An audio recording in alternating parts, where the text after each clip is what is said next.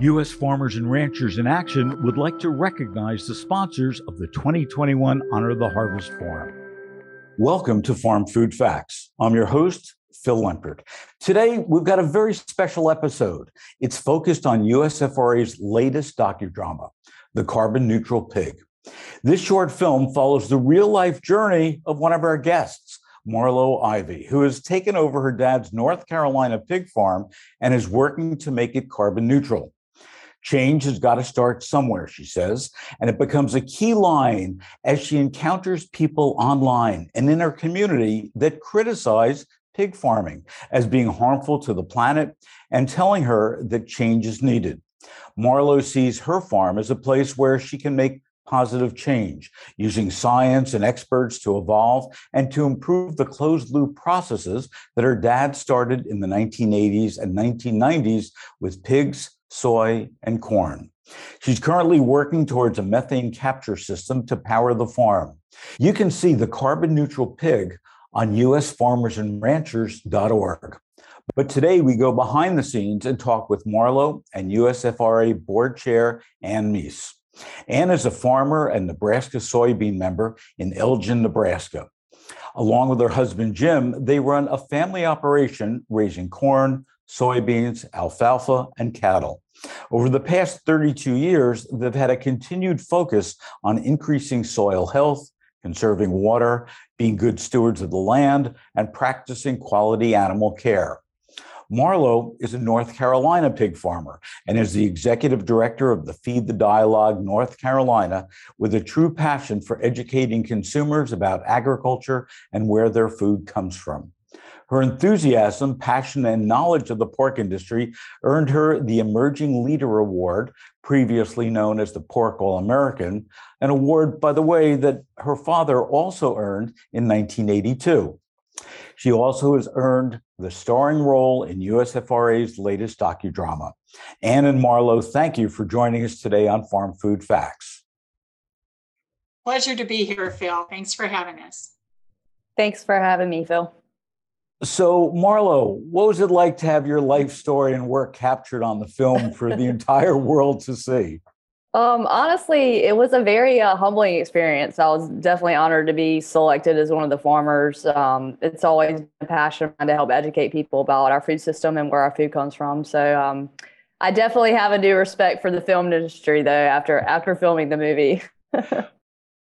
what what was the um, biggest either challenge or surprise um, that came to be while you were filming?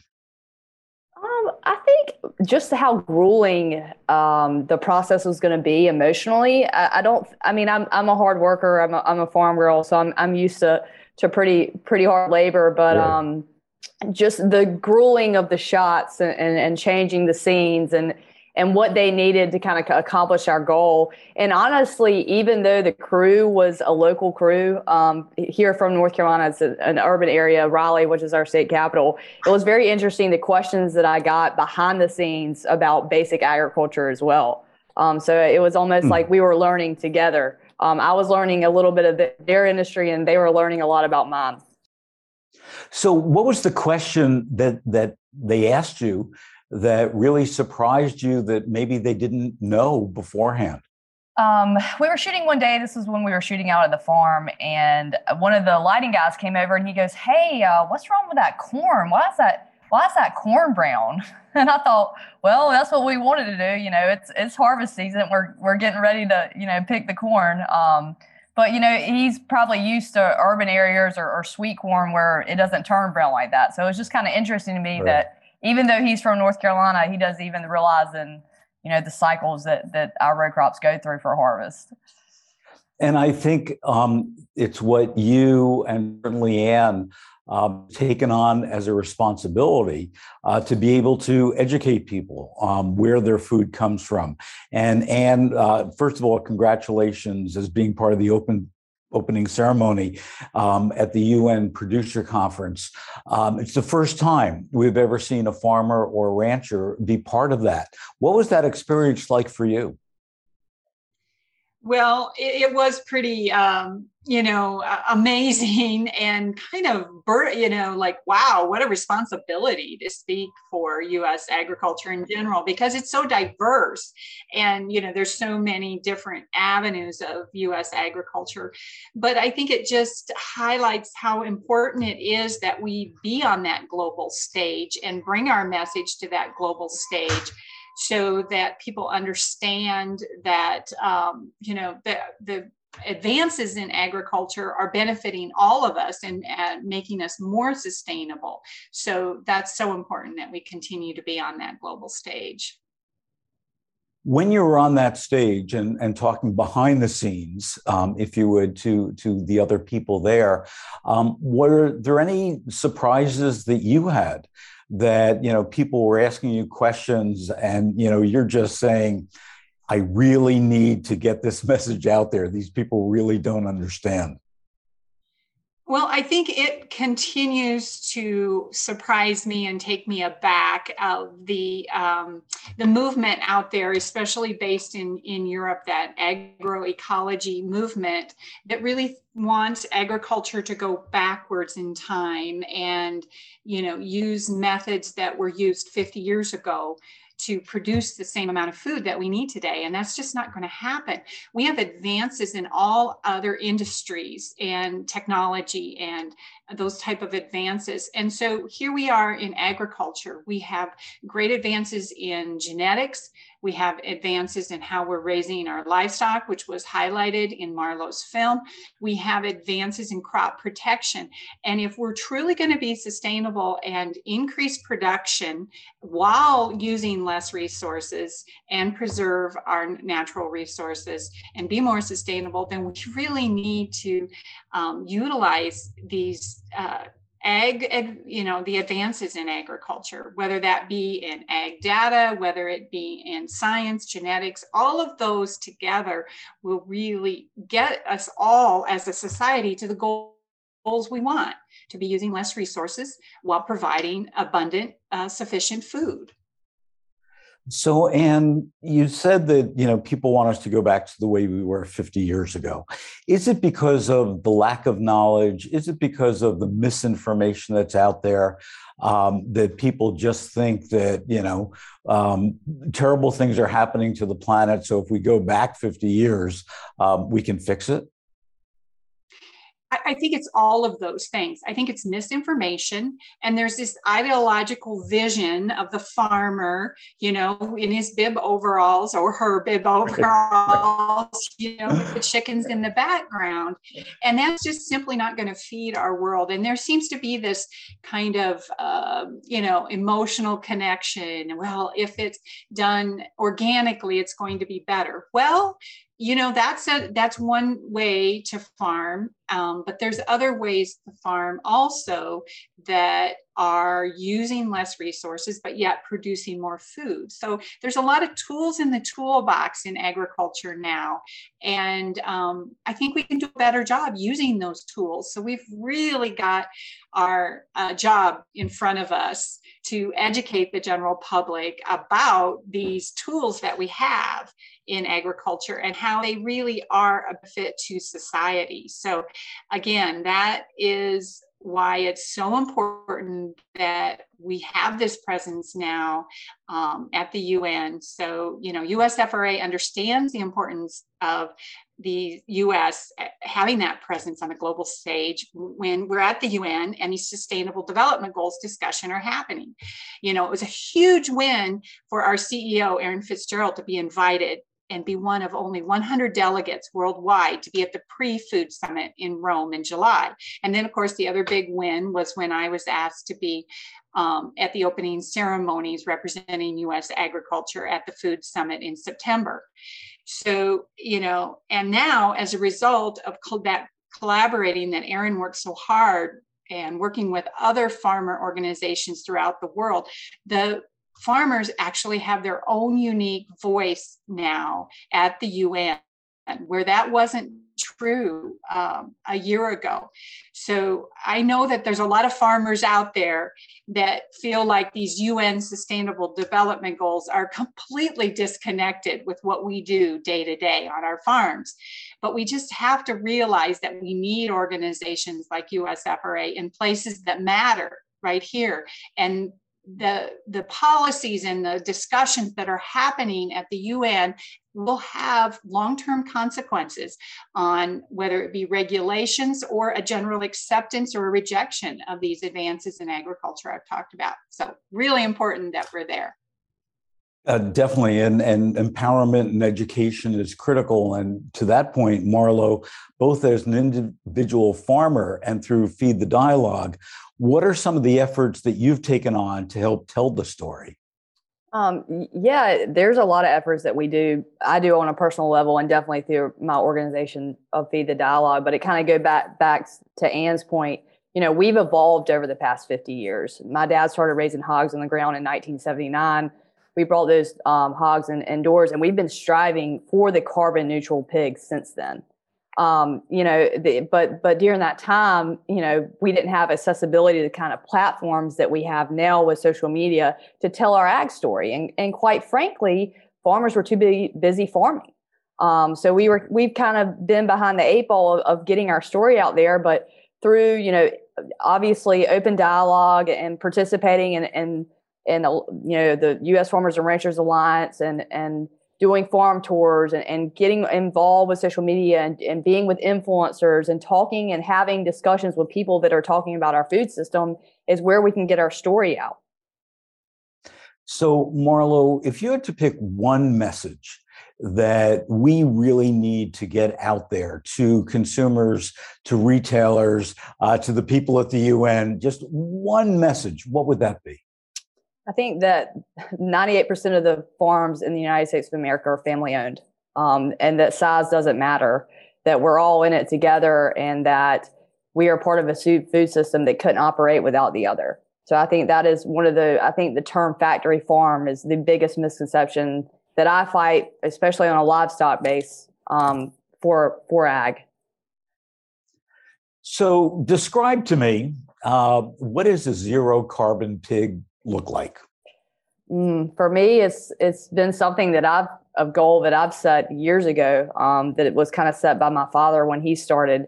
It is as simple as the lighting that I have in my barns, all the way to the covered lagoons where we will capture the natural gas and turn that into renewable gas.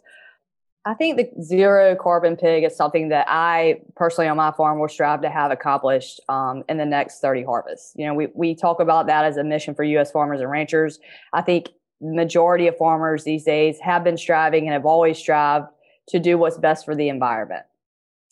Talking about the environment, you know, every day consumers are seeing on TV and in social media and everywhere else about climate change, about the fires um, in the northwest part of the country, um, the floods that are happening in Brazil that are destroying our, you know, coffee crops, uh, prices going up as a result of all these things.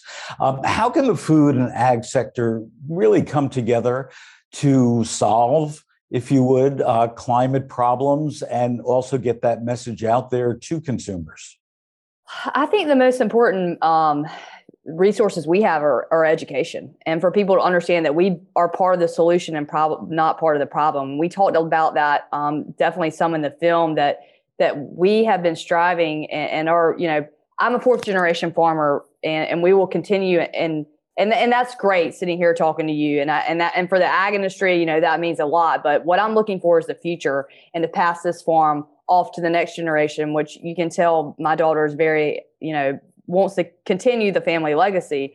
So I think what is important for people to understand is that we are constantly improving and we are constantly using and advances of technology to improve our carbon footprint uh, for farmers.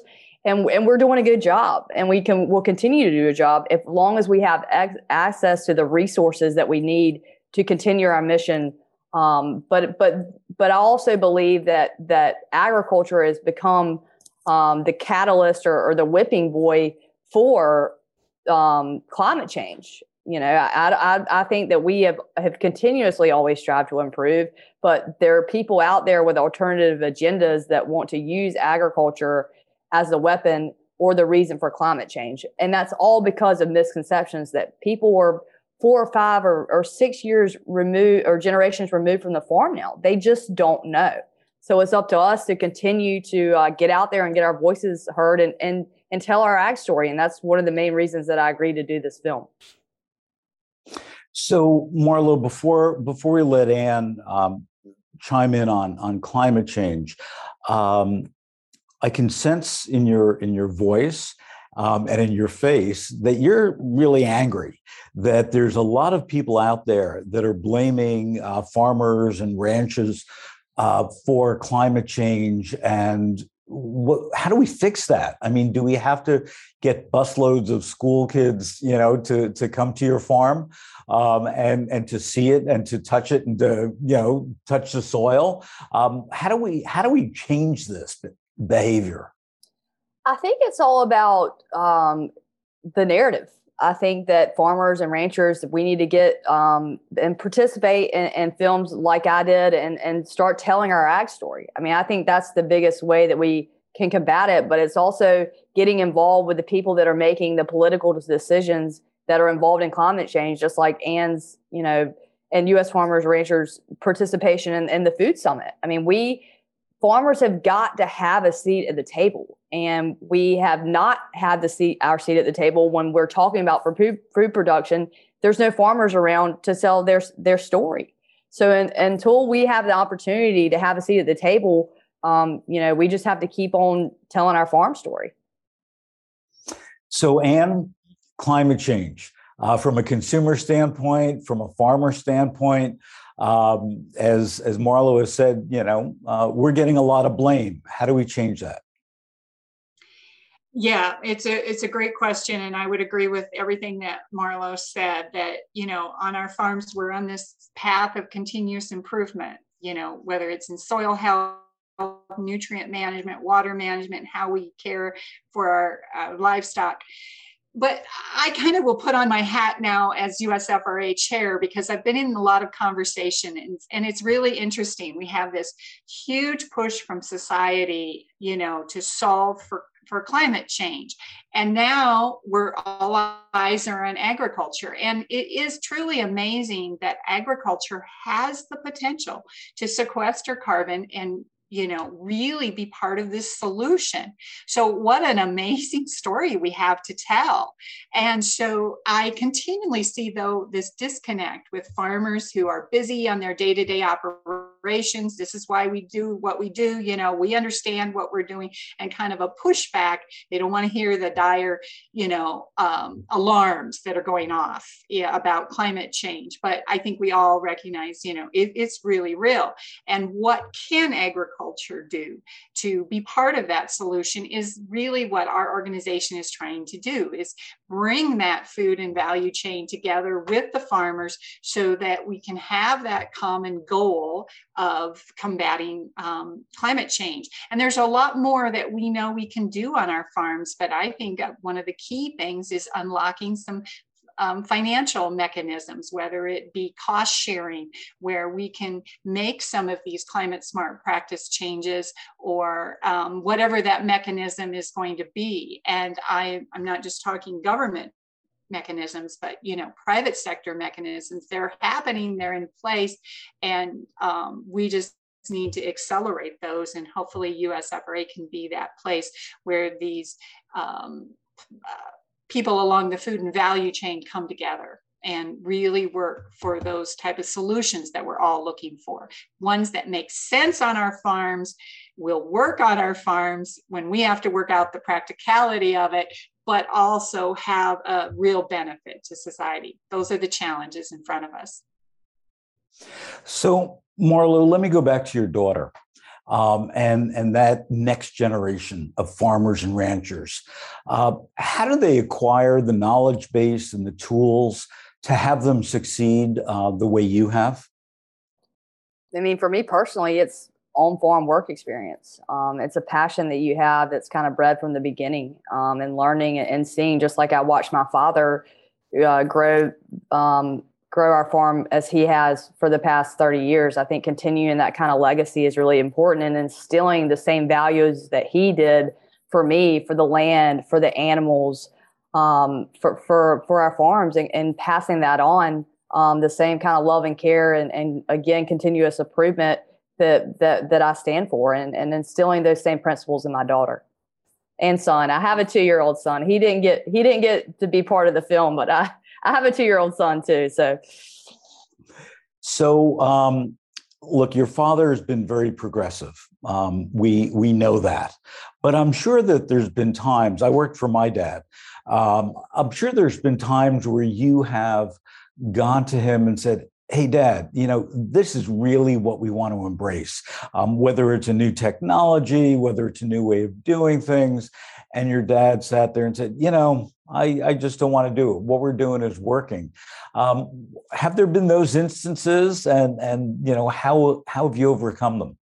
Um, absolutely. You know my dad's uh, he he's kind of a he's definitely very progressive, but um, he's seen a lot of, of changes happen through in the North Carolina pork industry. So um, I think it's been hard for, for him to see some of almost like a, a circle of change coming back um, to the way I think. And I think a lot of it has to do with, and we talk about this a lot in the film, is, um, you know, being so tr- transparent on social media and the repercussions of, of what that brings to the farm. Um, but for the most part, he he's pretty acceptable of of, of moving forward and, and continuous change. But just like any other um, parent daughter or father daughter relationship, uh, he can get stubborn sometimes. Is he on social media? Uh, I think he's on LinkedIn, which I which is very recent that he got on LinkedIn. So um, so he's coming, you know, into social media, kicking and screaming the whole way. Yes, and I think actually, you know, and we talked about this in some of the documentaries that we filmed af- afterwards. I think he regrets um, not being m- more vocal about telling our story, and, and and and he didn't have the the same platforms I do today. But I think one of the things that he wished that he had done um, through through his career is is being more um, vocal and and telling the ag story. That's great. Um, so, Anne, you know, final final comment as USFRA uh, board chair. What's the most important message that you want to get out there to our farmers, to our ranchers, um, to you know the general public? What's the one thing that you want to make sure uh, that they understand? Well, U.S. farmers and ranchers are caretakers and stewards of the vast majority of natural resources in this country.